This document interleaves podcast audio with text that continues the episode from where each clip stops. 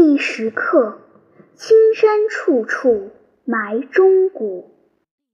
一、中南海毛主席的卧室。风从朝鲜前线志愿军司令部发来的，由司令员彭德怀拟定的电报。我们今日七时已进入防空洞。毛岸英同三个参谋在房子内。十一时，敌机四架经过时，他们四人已出来；敌机一过时，他们四人返回房子内。忽又来敌机四架，投下近百枚燃烧弹，命中房子。当时有二名参谋跑出，毛岸英及高瑞新未及跑出被烧死，其他无损失。从见到这封电报起，毛主席整整一天没说一句话，只是一支接着一支地吸着烟。桌子上的饭菜已经热了几次。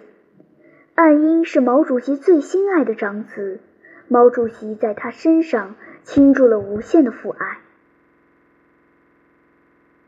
冒着生命危险找到了岸英，把他送到毛主席身边。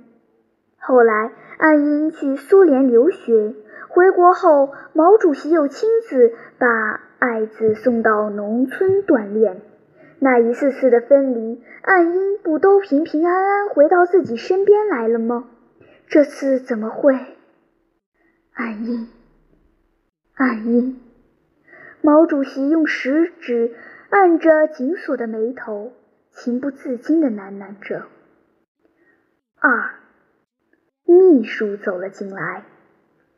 主席，志愿军司令部来电请示中央军委，是否将岸英的遗体运回国内。秘书凑近毛主席轻声说，朝鲜方面向主席表示慰问，说岸英同志是为朝鲜人民的解放事业牺牲的，也是朝鲜人民的儿子，要求把岸英安葬在朝鲜。毛主席不由自主地站了起来，仰起头望着天花板，强忍着心中的悲痛，目光中岸英奔赴朝鲜时，他因为工作繁忙未能见上一面，谁知竟成了永别。儿子活着不能相见，就让我见见遗骨吧，毛主席想。然而他很快打消了这种念头。他若有所思地说，哪个战士的血肉之躯不是父母所生，不能因为我是主席就要搞特殊。不是有千千万万志愿军烈士安葬在朝鲜吗？岸英是我的儿子，也是朝鲜人民的儿子，就尊重朝鲜人民的意愿吧。秘书将电报记录稿交毛主席签字的一瞬间，毛主席下意识地踌躇了一会儿，那神情分明在说，难道岸英真的回不来了？父子真的不能相见了？毛主席黯然的目光转向窗外，右手指指写字台，是